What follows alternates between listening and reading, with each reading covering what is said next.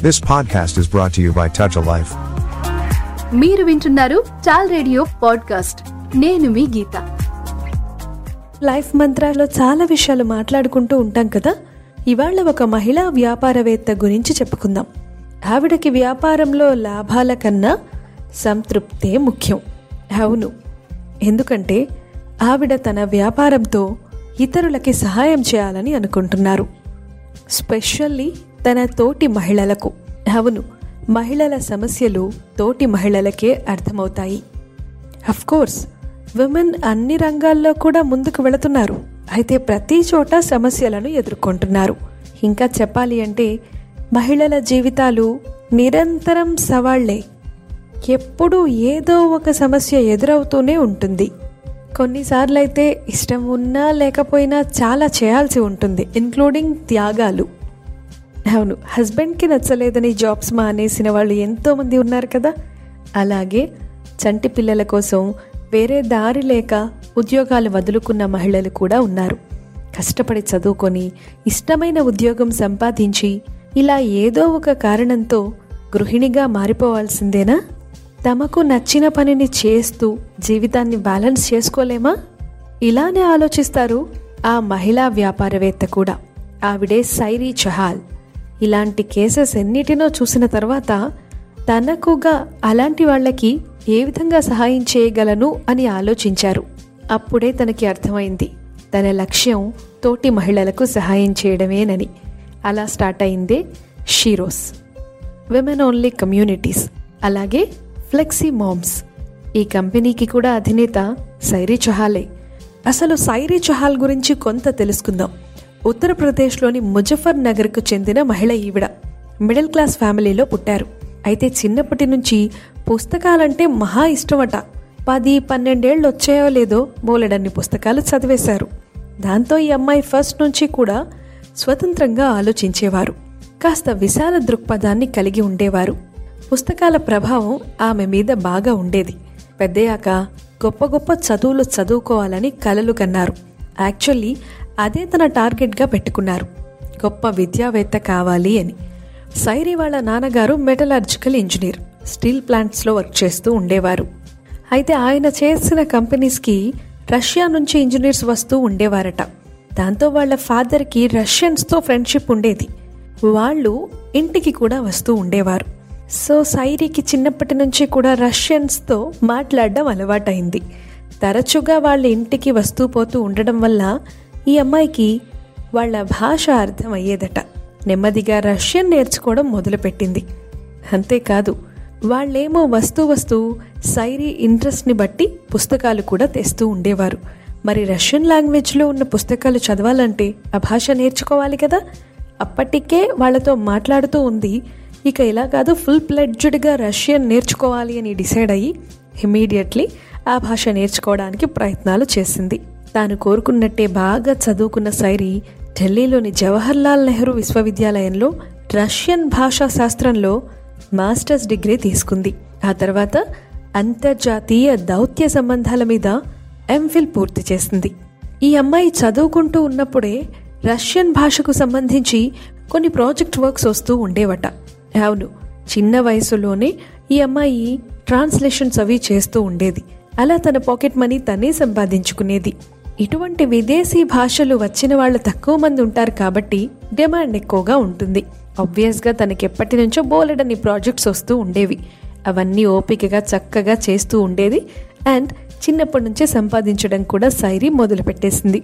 చదువు అయితే కంప్లీట్ అయిపోయింది. అది కూడా తను కోరుకున్నట్లుగానే. ఇక ఆ తర్వాత ఏదైనా కాలేజ్లో లెక్చరర్గా జాయిన్ అవ్వాలి అని ట్రై చేస్తూ ఉందట. సరిగ్గా ఆ సమయంలో సోవియట్ యూనియన్ పడిపోయింది. అంటే పతనమైపోయింది. సోవియట్ యూనియన్ కాస్త పదిహేను దేశాలుగా విడిపోయింది. ఇదైతే చిన్నప్పుడు సోషల్లో చదువుకున్నాము మళ్ళీ నువ్వు ఎప్పుడు ఎందుకు చెప్తున్నావు అని మీరు అడగొచ్చు. సోవియట్ యూనియన్ పడిపోవడానికి సైరీ చహాల్కి జాబ్ రావడానికి మధ్య సంబంధం ఉంది. అదే చెప్పాలనుకుంటున్నాను. ఎస్ సోవియట్ యూనియన్ పతనమై పదిహేను దేశాలుగా విడిపోయింది. అప్పటి వరకు అయితే మన దేశంలో సోవియట్ యూనియన్కి సంబంధించి ఈ దౌత్య కార్యాలయం ఒకటే ఉండేది. అది కాస్త రద్దయింది. మరి విడిపోయిన దేశాలు ఉన్నాయి కదా. Russia Georgia Armenia Ukraine Tajikistan ఇలా చాలా ఉన్నాయిలేండి. ఆ చిన్న చిన్న దేశాలన్నీ కూడా సొంతగా రాయబార కార్యాలయాలని వరల్డ్ వైడ్గా స్టార్ట్ చేశాయి. అయితే ఆ పర్టికులర్ ఆఫీసుల్లో పనిచేయడానికి రష్యన్ లాంగ్వేజ్ తెలిసిన వాళ్ళకి బాగా డిమాండ్ ఏర్పడింది. అప్పటికే మన సైరి రష్యన్లో ఎక్స్పర్ట్. సో ఈ అమ్మాయికి బోలెడన్ని అవకాశాలు వచ్చాయి ఆమె ఒక ఆఫీస్లో కాదు నాలుగైదు రాయబార కార్యాలయాలకు సలహాదారుగా పనిచేసింది. ఆ తర్వాత కొంతకాలం రష్యన్ ట్యూటోరియల్స్ కూడా నడిపారు. సరే బానే ఉంది. కానీ తన లక్ష్యం అయితే లెక్చరర్గా మారడం. ఇక లెక్చరర్గా ప్రయత్నాలు చేస్తూ ఉన్న సమయంలోనే ఓ రోజట రష్యా ఎంబసీ నుంచి కాల్ వచ్చింది వాళ్ళు సైరీని ఏం అడిగారంటే మా ఆఫీస్ కోసం మీరు రష్యన్ లాంగ్వేజ్లో ఒక స్పెషల్ వెబ్సైట్ తయారు చేసి ఇవ్వగలరా అని. ఇదేముంది కామన్ ప్రపోజల్ అనుకుంటున్నారా? కాదు. అవును సైరీకి కానే కాదు. ఎందుకంటే అప్పటి వరకు తనకి వెబ్సైట్ అనే వర్డే తెలీదు. సీరియస్లీ వెబ్సైటా? అంటే ఏమిటి? అని అడిగేసిందట. అంతే ఎంబసీ వాళ్ళు ఆమెను విచిత్రంగా చూశారు. వెబ్సైట్ తెలియకపోవడం ఏమిటి అంటూ ప్రశ్నించారు. కొంచెం చిన్నతనంగా అనిపించింది సైరీకి. నిజానికి వెబ్సైట్ అనే వర్డ్ ఇప్పుడైతే మనకి ఫెమిలియర్ కానీ అప్పుడు ఎవరికీ తెలియదు. ఇంటర్నెట్ ఎక్కడా లేదు. కాబట్టి సామాన్యులకి తెలిసే అవకాశం అసలే లేదు. మన సైరీకి కూడా వెబ్సైట్ అనే మాట అప్పటికి తెలియదు. కానీ తెలియదు అని వదిలేస్తే సైరీ కథ సాధారణంగానే ఉండేదేమో. ఆమె వదిలేయలేదు.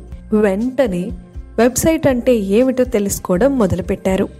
ఒక సాఫ్ట్వేర్ కంపెనీని అప్రోచ్ అయ్యి టెక్నాలజీ గురించి తెలుసుకోవడం మొదలుపెట్టారు. పుస్తకాలు చదివారు. ఇంటర్నెట్ మీద అవేర్నెస్ కల్పించుకున్నారు. సరిగ్గా మూడు నెలలు తిరిగేసరికే ఆమె సొంతగా వెబ్సైట్ రూపొందించారు. ఆశ్చర్యంగా అనిపిస్తోంది కదూ? అప్పటి వరకు ఇంటర్నెట్ అంటే ఏమిటో తెలీదు. వెబ్సైట్ అన్న పదము వినలేదు. కానీ పుస్తకాలు చదివి ఇంకా సాఫ్ట్వేర్ కంపెనీ ద్వారా టెక్నాలజీ నేర్చుకుని మూడంటే మూడు నెలల్లో సొంతగా వెబ్సైట్ని రూపొందించారు సైరీ చహాల్.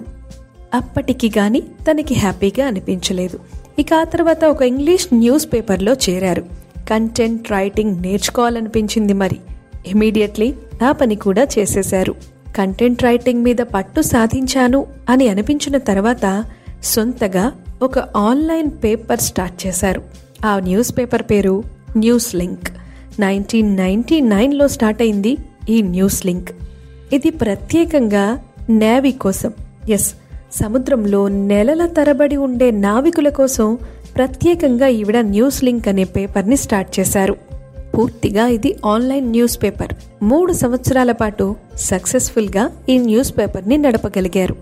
ఆ తర్వాత వేరే సంస్థకి అమ్మవలసిన పరిస్థితులు ఎదురయ్యాయి. ఆ తర్వాత ఆమెకు కాన్ఫెడరేషన్ ఆఫ్ ఇండియన్ ఇండస్ట్రీలో ఉద్యోగం లభించింది. అందుకు కారణం ఆమె రష్యన్ భాషలో ఎక్స్పర్ట్ అవ్వడమే. ఎస్ పదిహేను దేశాలుగా విడిపోయింది సోవియట్ యూనియన్. మరి ఆ పదిహేను దేశాలతో మనకి వాణిజ్య సంబంధాలు చాలా అవసరం. అందుకు రష్యన్ లాంగ్వేజ్లో మంచి పట్టున్న అభ్యర్థి కావాలి.